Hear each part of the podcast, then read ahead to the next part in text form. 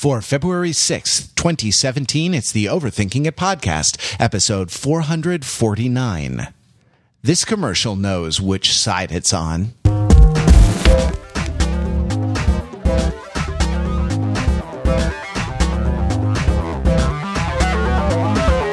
Welcome to Overthinking It, where we subject the popular culture to a level of scrutiny it probably doesn't deserve. I'm Matt Rather. I'm from Los Angeles, where I really have no dog in the fight of Atlanta versus New England.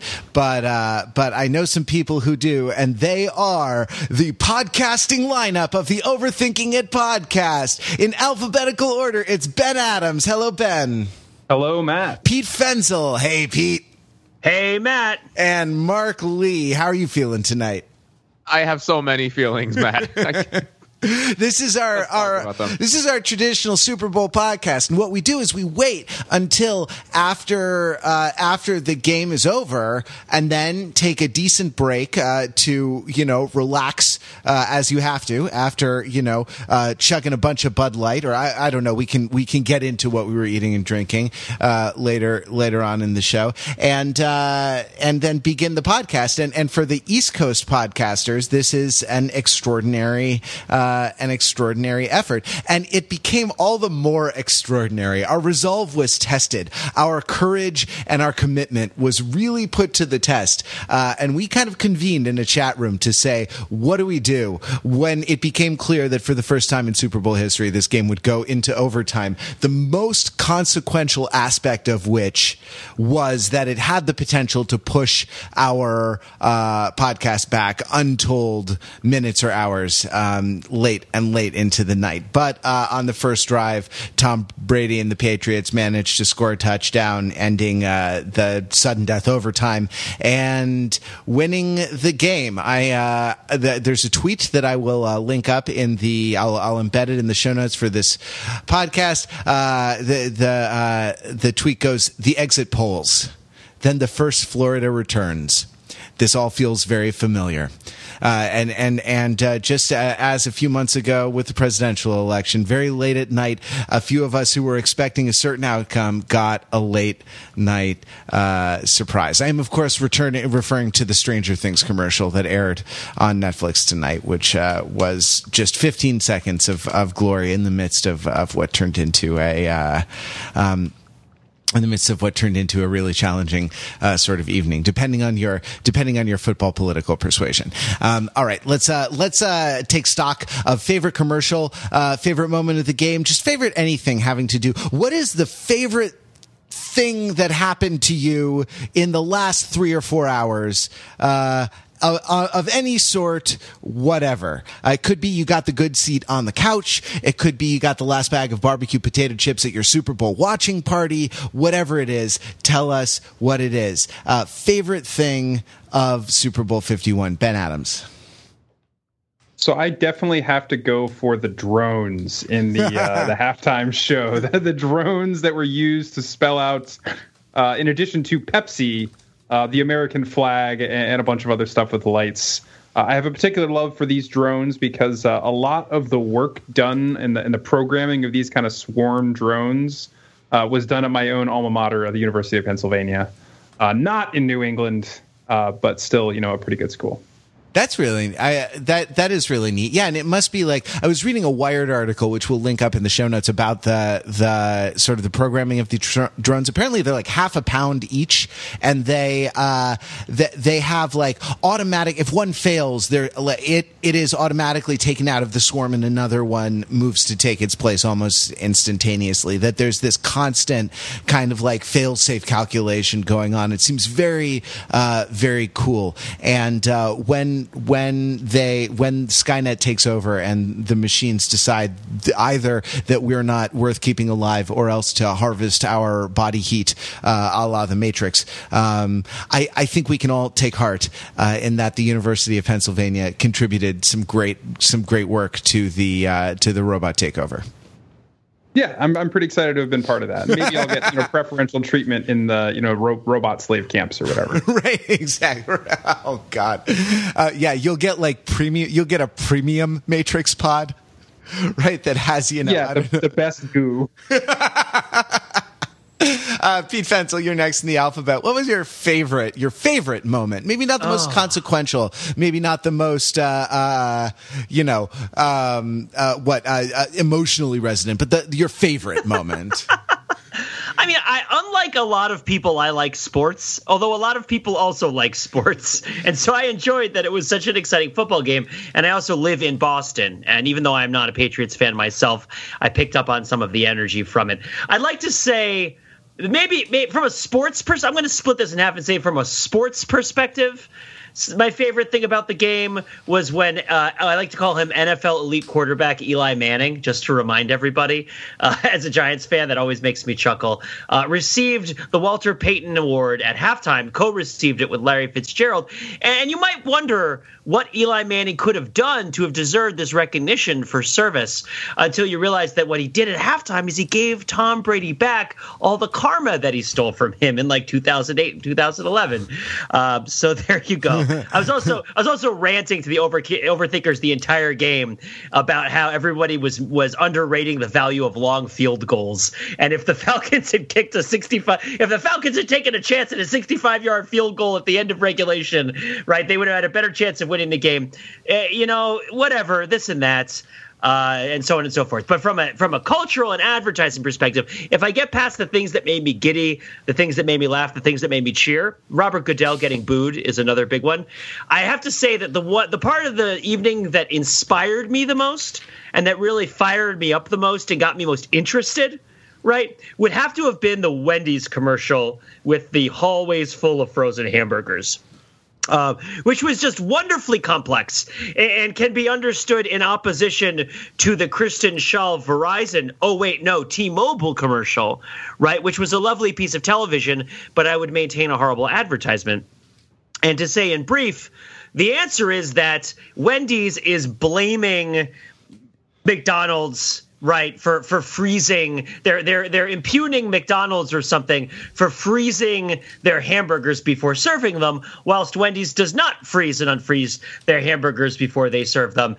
And yet, right, the display of hallway full of piles and piles and piles of frozen meats is awesome and looks delicious, right? Like, it's also horrifying, but that's kind of the way that sublimity works, right? And then you have the guy who's melting the hamburgers with a hairdryer, who in the stated narrative of the commercial is the competition, but in the sort of wordless visual narrative of the commercial is an awesome guy associated with Wendy's, right? And so it was a commercial that managed to both it had a meta narrative and a present narrative that directly contradicted each other. It basically managed to make a cake out of frozen ground meat and then to have it and eat it too. Yeah. And I just thought it was a delight. So I loved the Wendy's commercial. I thought it was great. I did not like the Verizon T-Mobile commercials because I thought that underestimated how much people might be drawn to sexualizing their cell phone fees as like a positive aspect of their relationship with their carrier. But at any rate. Yeah, that's interesting. So you're saying that people like Kristen Schaal actually like the pain. Well, if you're seeing, people are going to want to imitate what they see, right? And they know they want to have their experience validated, right? They want to have their experience of their cell phone carrier validated. So you clearly, you know, if you don't hate your cell phone carrier, but they charge you a bunch of fees, it's funny to think of it as being a sort of erotic relationship, and having it be a consensual erotic relationship kind of makes it okay, as opposed to makes it something you would want to leave, right? I'm sure we'll get into that. I'm sure we will get into this a little bit when we talk about that commercial. But Pete Fenzel, favorite moment, Wendy's meat cake made of hamburger, you know, ends and pieces. Mark Lee, favorite moment in the Super Bowl? It had to have been engaging with our members in our chat. Oh, you stole mine. I was going to pander. I am the one who panders. Okay, you pander, but mine you've already. Well, it's only fair because you stole mine, which is the Stranger Things, very brief 15-second sneak preview of season 2. I did not join the Stranger Things podcast, but I share in our unabiding love of unbound love of Stranger Things, that television show, and all of its delights. I can't wait for it to come back. But to throw something else new onto the table and to leave Matt you something to talk about and to pander with, I will have to referred to the biggest surprise of this game. No, it was not seeing the Stranger Things commercial. It was not seeing the New England Patriots come from behind. It was eating my dinner of wings and discovering that, no, they are not chicken wings. They are, in fact, duck wings, because that's how we roll in my house. We made duck wings for the Super Bowl, and it was delicious. Wow, that's I mean, duck wings, wasn't that like a Disney afternoon cartoon? Or duck wings, dark. That's it. That's what you had. That's what we eat in the liberal elite Volvo driving latte swilling bubble of the coastal metro poles is duck wings. Dark. I looked across the table at my wife, and I told her, "Let's get dangerous and delicious." And yet you're still on the podcast with us. That is dedication. Thank you very much for doing that. Yes, mine was definitely having a live chat with Overthinking It members. It's an experiment that we tried.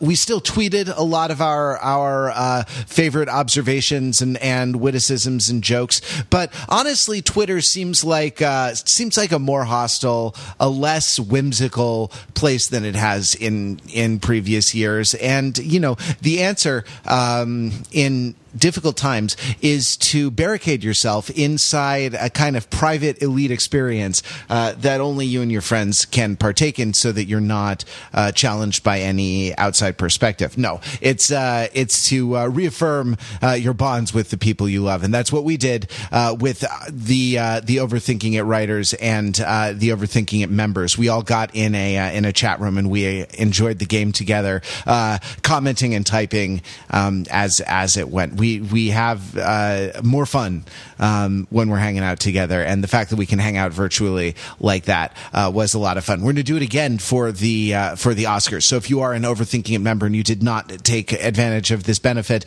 you will have another chance. And if you'd like to become an Overthinking It member before the end of the month, you can and hang out with us for the Oscars, because though we will tweet some of the best lines, we'll put some of the best stuff out there into the world for everybody to enjoy. If you really wanna hang with us, come to our chat room. You are welcome. All are welcome inside the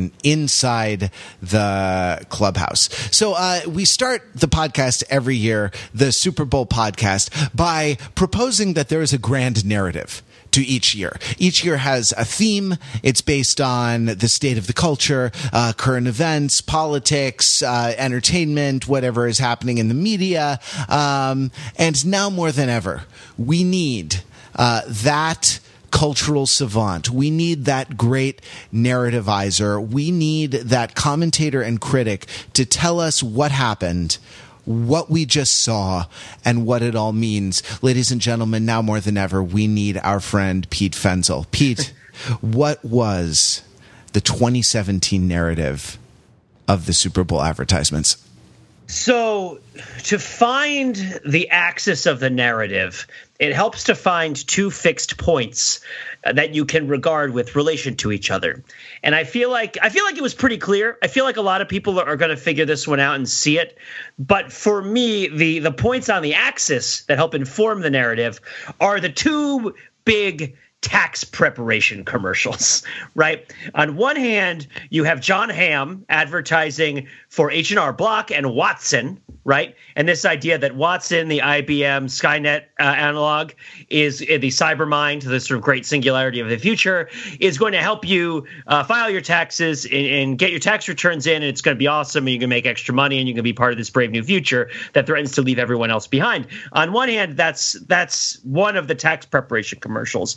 In the other tax preparation commercial for TurboTax, you see an old-fashioned joke about like a sort of CGI puppet Humpty Dumpty and all the king's men. And Humpty Dumpty is running into an unexpected medical bill, which from an injury, which you would expect potentially from somebody who's a little bit older. The joke's a little bit older. Humpty has begun to ooze yolk, and he is asking through TurboTax his tax preparer for advice. And everybody's kind of joking because Humpty's kind of a lost cause, but Humpty still buys tax preparation software.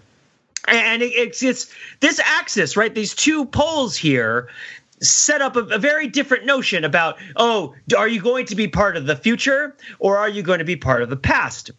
And you might think, oh, well, of course, that sounds like the kind of thing that's been part of the Super Bowl before. Super Bowls are often about nostalgia. Super Bowls are often about kind of like looking forward, depending on the tone of things. But I would say that it's about neither of those two things, nor in particular about the specific topic of those two things, but that those two very diametric ads, those diametrically opposed ads, coexisted in the mind space, and that there were a lot of ads that developed this sort of oppositional relationship with a segment of the potential viewership. They didn't all have a directly opposite commercial to correspond to, right? Some of them did. But the point is, and every time I watched an ad come up for the Super Bowl, the thing that really came to mind is this commercial knows which side it's on, right? It knows which side it's on. And the most obvious one of this, I mean, the two tax preparation commercials show, right? The John Hamm one is on the side of the people who go to our futurology and like the people who have tech jobs and see the technology as powerful and see technology as useful and see this is something that's going to make them wealthy. Whereas the TurboTax is about people who are like on the way down and are trying to like get by and are older and are sort of more traditional and conventional and kind of dull in an adult sort of way, right? You can see the different constituencies, right? This ad knows what side it's on. It got very flagrant at times, right? I joked with our chat that Google commercial, and maybe I'll open the floor for the Google commercial, right? After saying this, is that like there was a Google Home commercial, and I joked that they figured out what to put in the Google Home commercial because Google Googled who did Benghazi, right, and then put everybody that came up in the commercial. So there were Jews, there were gays, there were people on bicycles, there was like a cello player, right? Like there was like all the people who did Benghazi. Wait, right? Cellists did Benghazi? I mean, if America were masculine the way that it was supposed to be. No, that's just the thing. I mean, I'm joking, right? Because it's obviously not liberals from the perspective of conservatives, right? But it is they tried to be subtle but weren't, right? Like the garage door opens and you see bikes, right? And like that's making a statement. Yeah, bikes sure, and like a dachshund, you know? Yeah, exactly. Did you notice it was like a miniature dachshund was the... Yeah, exactly. It wasn't a border collie. Yeah, that's... You know. Right, exactly. It's like a dog with an Instagram account, right? Yeah. Exactly. And it's not, and the theme of the Super Bowl wasn't dogs with Instagram accounts, right? The theme of the Super Bowl was not like every ad is about diversity and is about immigration and is about America trying to come together in this tough time. No, half the ad, well, about 2/3 of the ads were about that. And then the other third were about like the woods or dudes or weapons or old people or the military or weapons or dudes, right? Like, and, or like, you know, others. I don't want to just impugn it, right? I mean, there were stuff about it that was appealing. You know, Humpty Dumpty ad isn't a bad ad. No, and also dudes' weapons in the military are awesome, right? It's just that you know, it's just that they're not the only awesome things in the world. There are many awesome things. This was a Super Bowl that had the two songs were sung at the beginning, and they were so completely opposite in the way they were set up, right? It was in America the Beautiful, the first song. And it was sung by three members of the cast of Hamilton.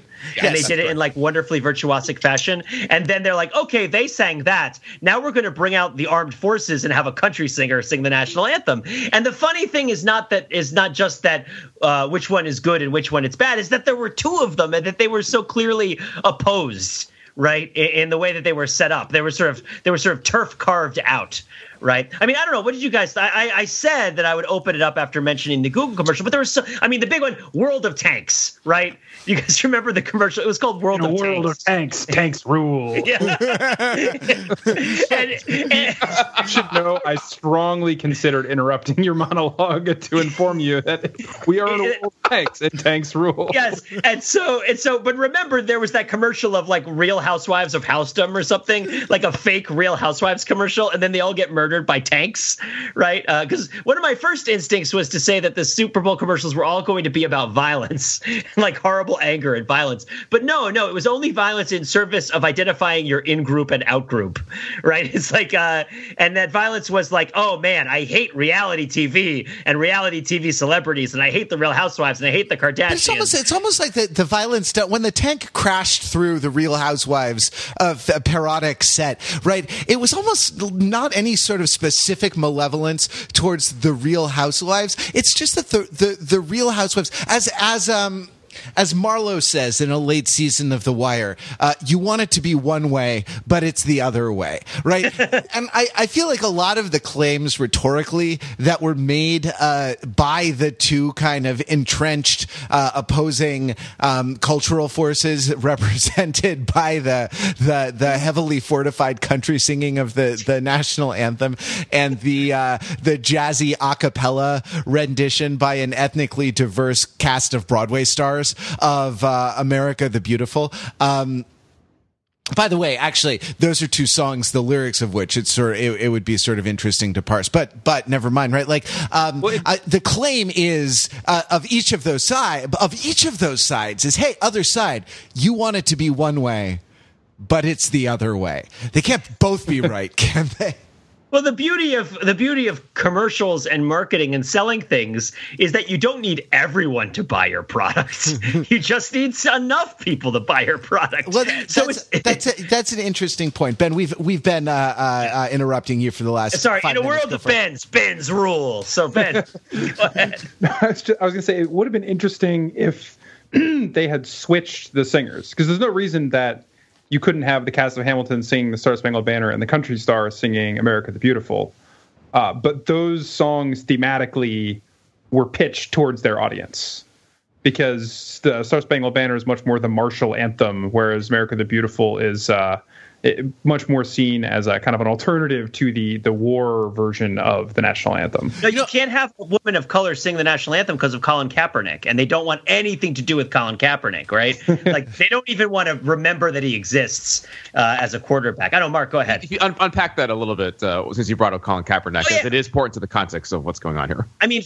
So to roll it all the way back, throughout the course of the NFL, there were a lot of things that happened during this NFL season. One of them involved Tom Brady getting suspended and then winning the Super Bowl, but that's an entirely different. That's just what happened in the games, right? Other things happened in the season. One of them is that sort of waning quarterback who never quite fully realized his potential, but was still very good in his time, Colin Kaepernick for the San Francisco 49ers, in acknowledgement of outstanding issues of police brutality, lack of accountability, lack of justice, and inequality with regards to the use of force by people under color of authority against people of different races in America, particularly the apparent lack of accountability for the murder and abuse of black people and other people of color by various specific and general law enforcement in the United States, right? This has been an ongoing controversy, and Colin Kaepernick, waning quarterback for the 49ers, who suddenly found himself with not that much to lose, decided he was just going to not stand for the national anthem anymore. Right. And there was a lot of talk about the national anthem. There was a lot of blog writing about the history of it. Of course, like the history of America, it is a fraught history. Right. There's a lot to go into about it. But the point is that I don't necessarily, and there are a lot of people. I mean, I've said on the podcast, I thought that what Colin Kaepernick did was good and was a great example of speech and using speech and of performance. And also, I think, of kind of solemnizing and paying respect to the national anthem by using it as a sort of privileged space for political discourse in a respectful way, right? I'm a fan of the protest that in the way that it was enacted, particularly the taking a knee variation that developed later, and so on and so forth. But the point is that I don't think the NFL goes into this seeing, screw Colin Kaepernick. We want to make sure that this is the whitest national anthem you've ever seen. I think they want to go into this being like, we don't want anyone to even think about him, right? Or anything that happened. We want to give the people that were angry enough to make them happy that they won't start coming after us, which is why we got the cast of Hamilton to sing America the Beautiful. But we also don't want anybody to sort of conflate our intentions now with his intentions then. We don't want to be associated with him, which is why we got the country singer under, you know, a color guard to sing, the white country singer to sing the national anthem. Anyway, that's my take on that. And I mean, people have a lot of feelings. I'm not saying anyone's feelings necessarily. I'm not here to argue. That's just my take on it. So anyway, I'm here to make friends, not to win. Unlike Tom Brady, doesn't care if he has any friends, but because he has 5 rings. No, anyway, sorry. To hand it back to Ben and Mark. Yeah, I guess I'll jump in because we're talking a lot about sort of the political battle lines that are being drawn and different aspects of this pageantry and this festivity, this spectacle taking sides, the one side or the other, right? And it's worth mentioning. I don't know how much we want to get into this, right? How essentially America had deemed the Patriots to be the Trump team, right? Because not for silly reasons, but really for substantive reasons, because Belichick, the coach, Brady, the quarterback, and the owner, I think, are all on record as being supporters of Trump because a notorious neo-Nazi troll on Twitter basically said that a Patriots victory is an alt-right victory, and a variety of other things going on as well. And interestingly, on Twitter, a friend of the podcast, Josh Gondelman, had picked up the banner as well and said that, you know, for every Patriots, he's a Patriots fan, but for every Patriots touchdown that every touchdown that the Patriots score, is going to donate such amount of money to like the NAACP Legal Defense Fund or something like that. But all that is to say, like, this was all around us everywhere, and the audience was primed to receive all of the festivities, the songs, and the commercials, and the halftime show, and everything like that, as being on one side of this divide or the other, whether it deserved to be put there or not. I guess what I'm saying is that, yes, there is such thing as overthinking all of this and ascribing too much political weight and significance to what is ultimately, in some aspects, a sporting event and commercials and music and things like that. But, I'm not here to sort of like, toss all that into that corner, because what is this? This is the Overthinking It podcast. We're going to dig into this. So I don't know how much else there's to say about sort of that the broader political thing, but as I mentioned before, like it is absolutely, a part, an important framing and context for all the other stuff that was going on.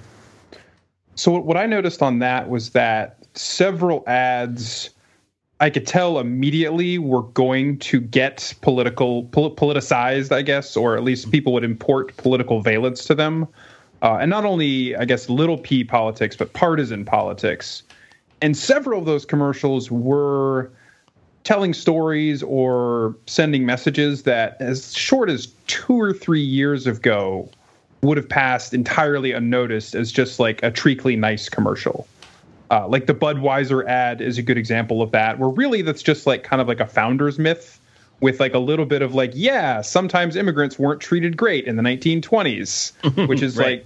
Like 8th grade social studies, yeah. Or even like the Airbnb ad, which is just like was just like a very generic, like, isn't it great that peoples of all nations can come to America and, subvert hotel laws in order to... The most American thing is not paying your taxes, right? Right. But, you couldn't help in this... Because, like, some of the ads, like, obviously... immigrants are notorious for disaggregating legacy enterprises, right? Like, it's true, exactly.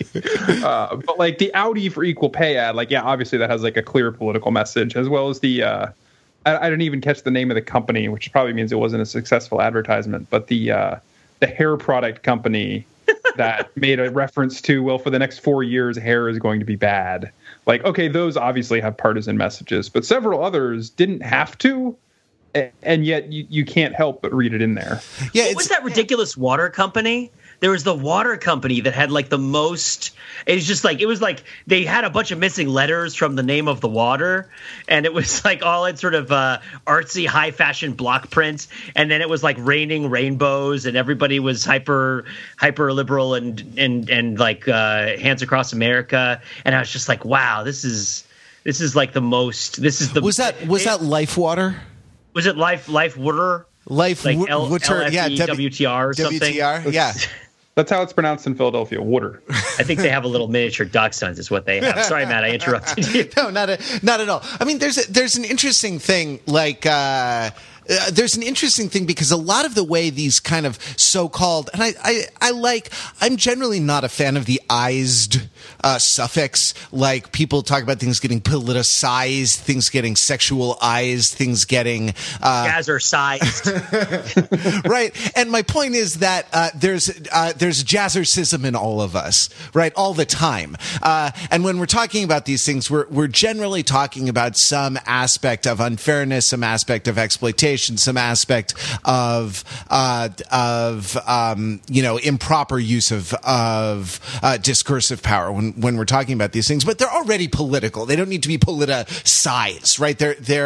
There's a sort, like any sort of exercise of speech in this kind of context is intrinsically political because like there are preconditions to the speech about who is allowed to speak and what the range of things they're allowed to say is what the range is, right? Like, are you allowed to take a knee during the national anthem, right? That actually what that acceptable range is something that's hotly contested and is kind of stringently policed at both borders, by various people who are interested in moving the borders in certain directions. So, but I mean, I think that the way that this political, message was conveyed, the way it's conveyed in a lot of these commercials, in the Airbnb commercial, in the Coke commercial from last year, which is again, oh, beautiful, America the Beautiful. By the way, sorry, rat hole in my rat hole. Oh, beautiful, America the Beautiful was sung at the recent presidential inauguration. And there's the first verse, which everybody knows and children sing and all this kind of thing. They know it as well as they know the Star-Spangled Banner, the first verse, anyway, of the Star-Spangled Banner. And they understand a lot more of it than anyone actually understands of the first verse of the Star-Spangled Banner, which has knotty, tangled periodic, syntax with a lot of subordination and a lot of weirdness going on. I'll just say that the first verse of the Star-Spangled Banner asks a question. It's like a single question, and the answer might be no.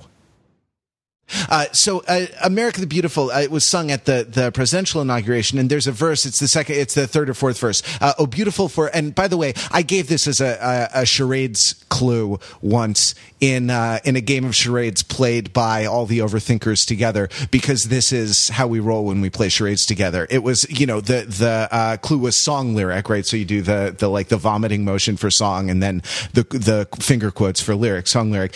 Oh, beautiful for pilgrim feet, whose stern, impassioned stress a thoroughfare for freedom beat across the wilderness. America, America, God mend thine every flaw.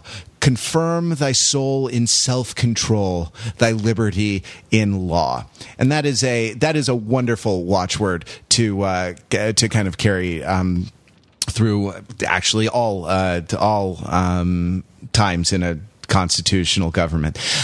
But anyway, the way this narrative of like this political narrative of kind of we're all of diversity is portrayed, the way it's filmed is, I think, kind of unwittingly conservative, right? Because the message is we're all the same. And the way that this is shown is that there are sort of parallel narratives going on at the same time. The Lexus ad, the post-apocalyptic soapbox derby ad, was not like this. It was a single story, and it was about something that's exceptional. But the Coke ad, we sing America the Beautiful in a bunch of different languages, and everyone is doing different pastimes and activities. Everyone is dressed differently. Everyone is a different ethnicity. Everyone has a different descent, right? And we're all Americans, and we all think that America is beautiful. And like, though the message is that though the external trappings are, superficially different, that the important thing is that there is a still more profound core of humanity to everything. Same thing with the Airbnb ad with the split screen. Like, it's, you know, that kind of flip book effect was like, you know, it may as well be one side as the other, may as well be one face as the other, may as well be one race as the other. And the... this is the, and even some of the Google commercials, right? When it did this and they were showing all the, just the horror show of coastal, elite liberalism, right? Like, all these people, you know, playing their cellos, cooking their duck wings, I don't know, Instagramming photos of their photos of their dachshunds, right? Like, this is, it was all cross-cut together as though these many stories are one story, and the point that I want to make, like, I don't know, it tugs at my heartstrings, and I think it's very beautiful, and I think that it's a useful message in these times. But my point is, it seems to me that the so-called progressive or identity political message is that there is an irreducible difference in different kinds of descent, different kinds of tradition, different kinds of ethnicity, and that there's great beauty in this diversity, and but that it's irreducible, right? That you can't kind of rub away the different religious garb, you can't rub away the different ethnicities and find a kind of just average human, underneath everybody, and the kind of the eliding of differences through the cross-cutting is I think a beautiful message, but it's not necessarily a progressive one, because it, to a certain extent, it says that the differences don't matter, or at least that they don't matter as much as the similarities, which is that we all use Google. And that's, you know, that's what unites us. That's what unites us as Americans and as citizens of the world, of the global order, you know, more than anything that might divide us, that we all, speak, into the air, and a friendly sounding woman who lives in a plastic pillar on top of our bookshelf, answers us with answers to our various questions. To follow up on this, I think this is a big part of what I'm talking about when I'm talking about in-grouping and out-grouping, right? In that the commercials are not trying to make cases for why things ought to be a certain way. Not really, right? Like the Wendy's commercial that I love so much doesn't even make a particularly strong case that frozen hamburgers are bad. The T-Mobile, I keep calling it a Verizon commercial, the T-Mobile commercial certainly fails to make a case that cell phone bills are bad, right? Like, and let alone that, you know, alternative sexual lifestyles are good or bad, right? The idea is that people are so charged up and so hypersensitive and hyper-suspicious, and their trust has been so damaged that all you have to do is show certain symbols that are associated with being a member of a certain team, and it's sort of like a free pass, right? It's like, well, if they were the other side, then they wouldn't support our troops. Well, here's a great example, right? I think a great example here is, do you remember the Melissa McCarthy commercial about the environment? Well, right? About the futility of environmental activism. Well, yes, but it identifies Melissa McCarthy as like a well-meaning advocate for the environment who drives a Kia, even though her efforts are futile. And it's kind of, and the idea is like, well, all the things that you do in your life to help the environment aren't going to work. But if you care about the environment, you should buy a Kia, because we think it, we do too, and it's funny, right? Like, and that's like that's sort of the message of the commercial, right? But the main point is that it's like, hey, I care about global warming. Hey, I care about, you know, endangered species. Oh, okay, I'm on your team. I know what team I'm on. Here's the funny part. Right after the Super Bowl ended, right after the overtime ended, there was a Hyundai ad, right? And the Hyundai ad took us live to a military base, right, overseas, and interviewed soldiers, right, who were kept away from their families and by their service, which is like a super duper conservative way. Like people have talked a lot about how the NFL the military pays the NFL out of its marketing budget, right, to promote the military, which it could do for any number. I mean, it does for any number of good reasons, right? It's like, well, we have to recruit, and we want to have PR. We should have PR, and so on and so forth. But you know, there's a lot of conversations about that, right? But like, you know, in a sort of party agnostic way, the Hyundai commercial is nice, right? The Kia commercial is nice. They're on opposite sides of the political spectrum. Have you guys caught the funny thing about this? No, tell us the joke, Pete. Explain the joke. That always makes it better. Ben knows. They're both Korean companies? Yeah, Mark. Well, what more than that? They're the same company. They're not just both Korean companies. They're owned. Hyundai and Kia are owned by the same parent corporation. Kia is the luxury badge of Hyundai? No, they're not. It's not the luxury badge. It's just that they're just two brands that are owned by the same conglomerate. Got it. Okay. And they share a lot of the same technology, right? And they I think maybe I'm somewhat outdated on this. But my sense is that the way it works is that Hyundai is the more prestigious one that managed to move upmarket sooner, right? And they've spun off the Equus brand as their luxury brand, right? But that like Kia is a few years behind, and so Hyundai rolls out the new technology, and then when it might not work Equus, so well. Or is it Genesis? Oh, sorry, Genesis. Yeah.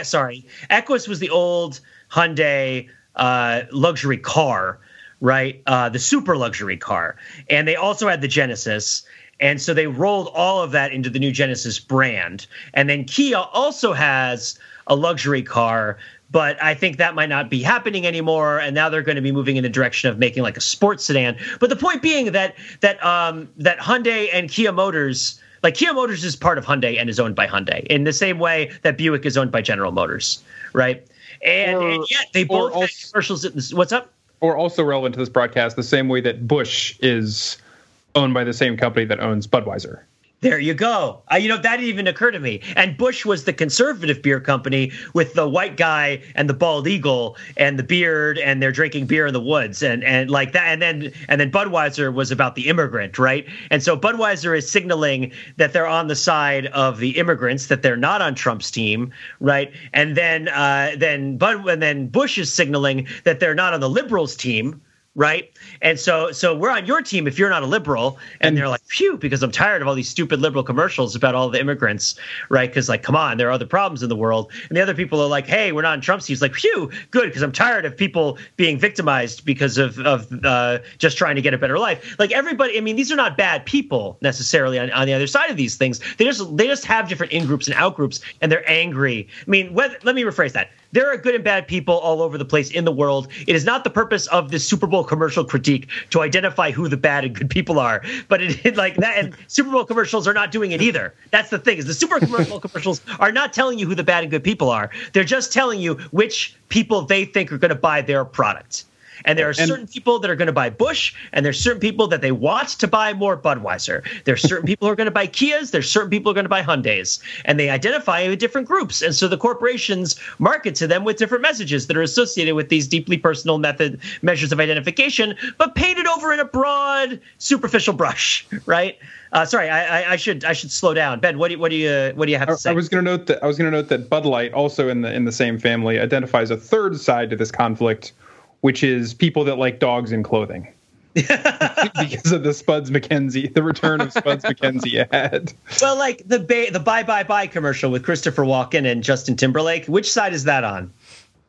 Yeah, I mean that's Dachshund side though, right? Because it's ironical and hipsterish, and they're selling like pomegranate juice or something. They're definitely selling pomegranate juice. It's aimed at our demographic though, right? Because like the pomegranate juice was being touted not for its deliciousness, but for its lack of carbohydrate, its lack of sugar, and also for its like its nutritional content, its like antioxidant potential. So it was for like a newly health conscious generation, which is like us, people in our 30s who are realizing, who may have already, you may have already had the first colonoscopy, depending on your. I have. Yeah, depending on your family history. Don't be afraid of if you have to get a colonoscopy for health reasons.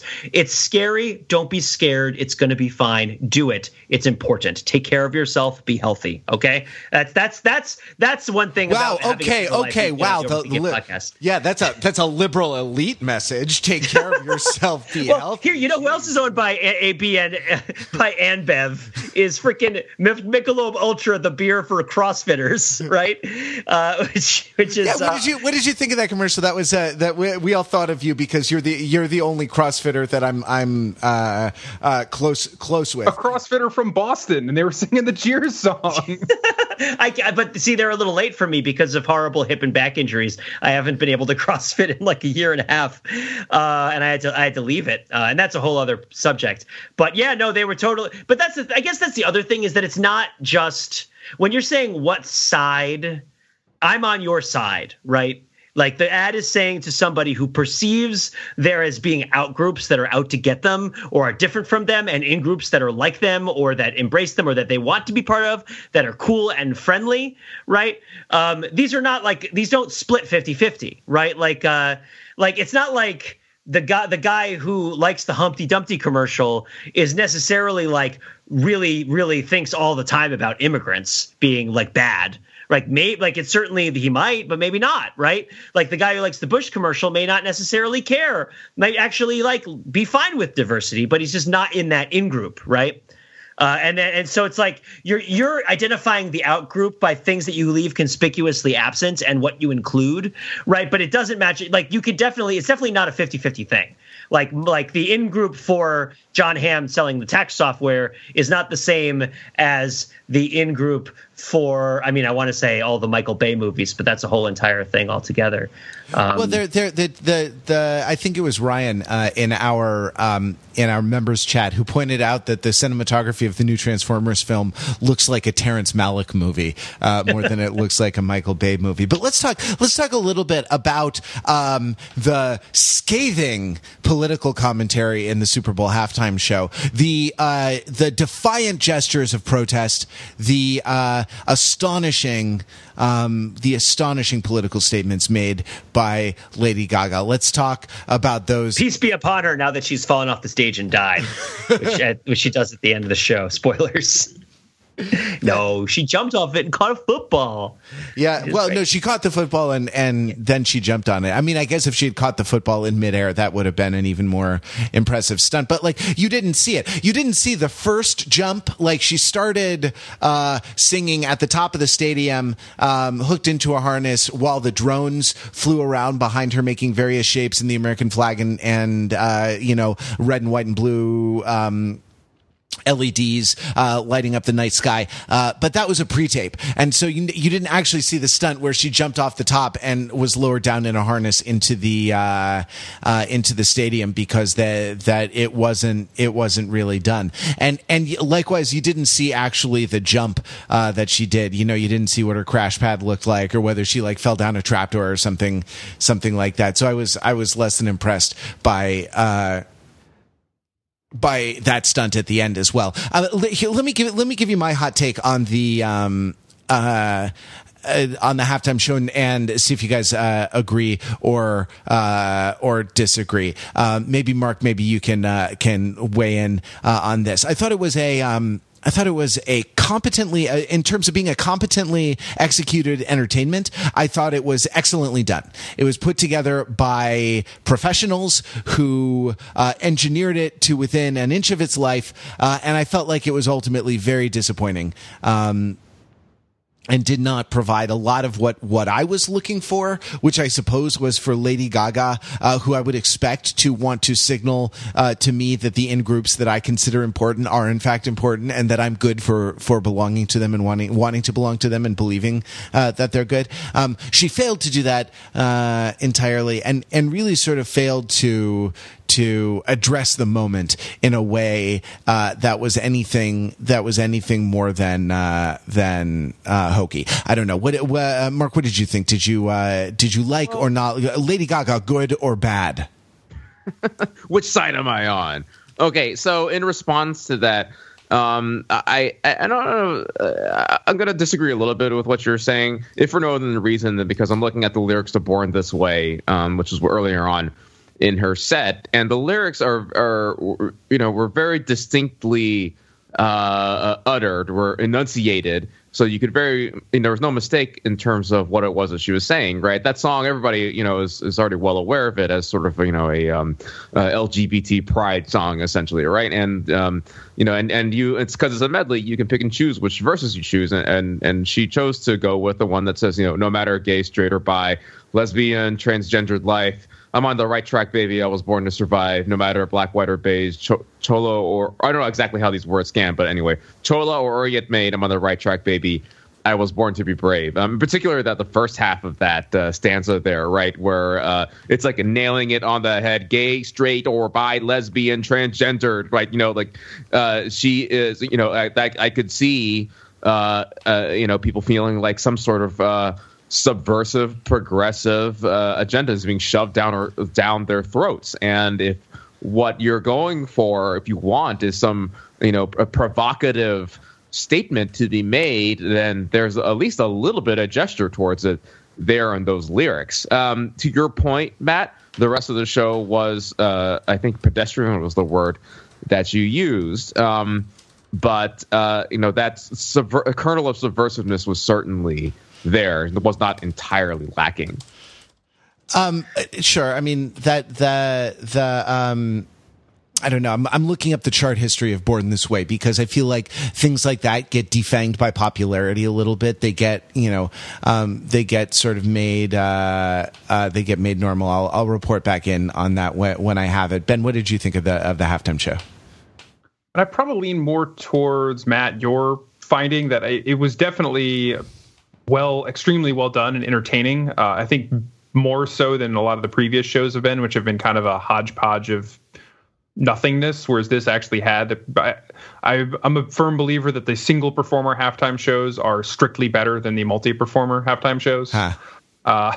Just because it enables you to have kind of a unity of purpose and vision in what's going on. And I appreciated the tricks. It added some new elements, the harnesses and stuff, though I was disappointed to find out that was not done live. That's probably good for the safety of Lady Gaga, but not quite as good for entertainment value. I think the issue, I mean, near as I can tell from the things I read on the internet that have made me an expert, it was an issue of clearing the airspace for the drones, especially given that. So, like the standing on top stunt probably would have been very difficult to do, but would have been possible. The drones, the however many dozens or hundreds of drones flying over the Super Bowl was just a non-starter. Oppressive government regulations, the Federal Aviation Administration prevents us from having our live drone spectacular. Trump will change this. Trump will make America's halftime drone. I mean, I think actually wondering how they were going to do the fireworks with the drones, because that alone presents a bit of a deconfliction problem. There's a great Google this. I'm not going to find it and put it in show notes, but there's a great 4th of July drone footage flying over the East River in New York City through the fireworks. And the drone actually survives. I guess it just was lucky not to suffer a direct hit from a firework. So Born This Way spent 20 weeks on the Billboard Hot 100 chart, peaking at number one. It's certified 4 times platinum. And so I absolutely grant your point, Mark, that it's that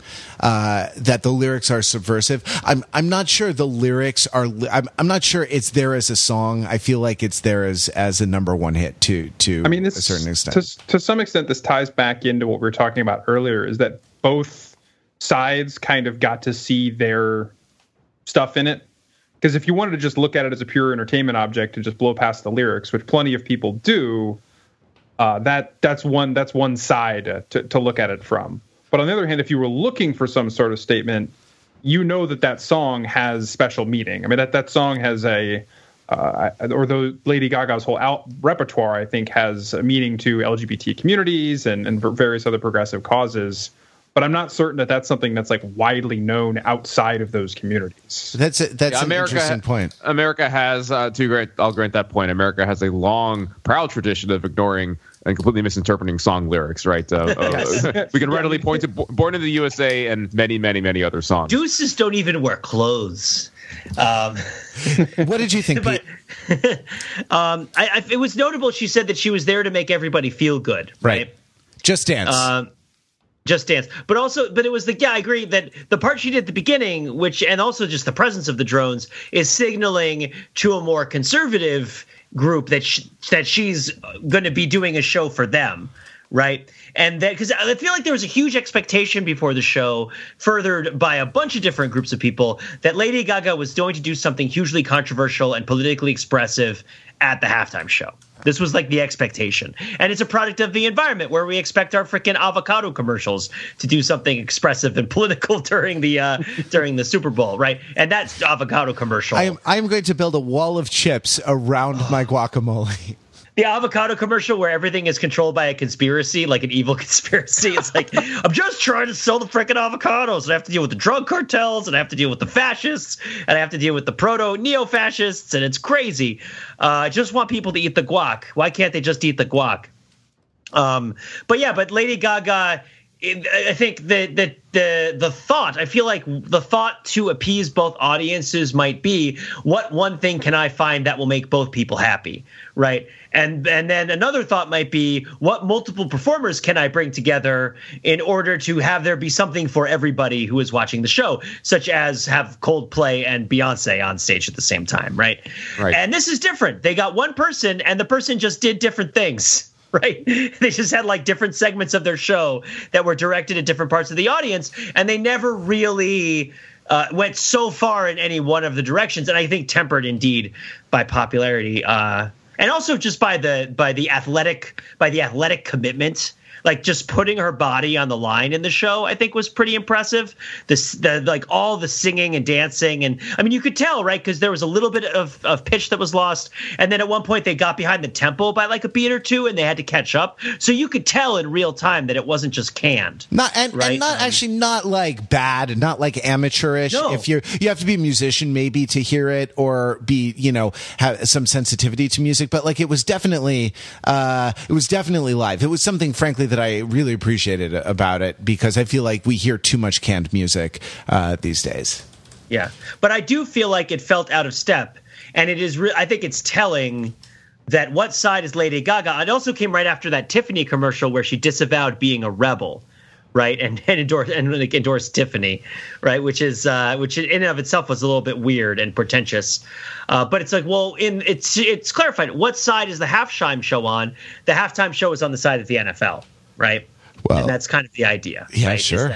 They aren't going to allow you now to put on a halftime show if you're not part of their team, right? They're going to balance it in some way because they don't want to have a Colin Kaepernick on their hands, somebody who fights controversy that they're interested in. This halftime show made clear you don't even get to watch if you're not part of the team. Yeah, because all the screaming fans out in the audience are like clearly heavily drilled performers in their own right. Like they were much more so than maybe I'm just not misremembering previous year's halftime shows. But I feel like much more so in some of the previous shows, the quote unquote fans watching out on the field were basically just performers, because they all had like their lights and their marks to hit at various points so that the lights would be pretty on the field. So you got to be on board with Team Goodell, or you don't get into the Energy Stadium. It was a very complicated set of business relationships, right? Between the NFL, Lady Gaga, Tiffany, and then Fox. Tiffany's not Tiffany. Oh, or is it right? I think you're alone now. There doesn't seem to be. Yeah, Tiffany's, where they have breakfast, and the Fox network, which did its show, or National Geographic or whatever it is, are they owned by Fox? They did their Albert Einstein playing Bad Romance or whatever it was. Yeah, it was Bad Romance for as an advertisement for the show Genius. Like that was a very complicated set of like synergistic corporate and media relationships. Oh, you didn't even mention Pepsi, did you? Oh no, yes, absolutely. Yeah. It's the Pepsi halftime show. Oh, so two things. One, yes, 2 years ago or a year and a half ago, National Geographic announced that 21st Century Fox would take on a 73% controlling interest in National Geographic and that they would be in a partnership with each other. And then second, the formal name is Tiffany and Company. So I guess it is still Tiffany, even though it's referred to as Tiffany's, although I like the idea of Tiffany, the pop singer, being somehow involved in the evening's endeavors. There doesn't seem to be anyone around. Yep. Well, we might leave it there for our discussion of Super Bowl LI 51, the first one in history to go into overtime. An incredible comeback from the Patriots. An incredible victory for the alt-right. Let's. Oh,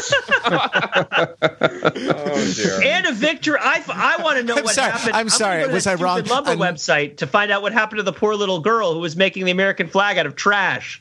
Like, come on. Did anyone go to the lumber website? Is it a lumber company? I don't even know what company it is. It is. I tried to go and it was down. So it was a Sub Rosa ad for Amazon Web Hosting Services. Yeah. So they should go to GoDaddy, to the John Malkovich page, which is an ad about an angry man who doesn't know how to use the internet, which is a different in-group.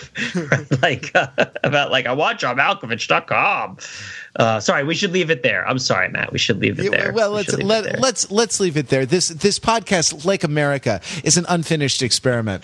But since we've just scored a touchdown, we're going to take our sudden death victory and go to celebrate. So thank you very much to Ben, to Pete, and to Mark, who are on the East Coast, for hanging in till nearly midnight on a school night.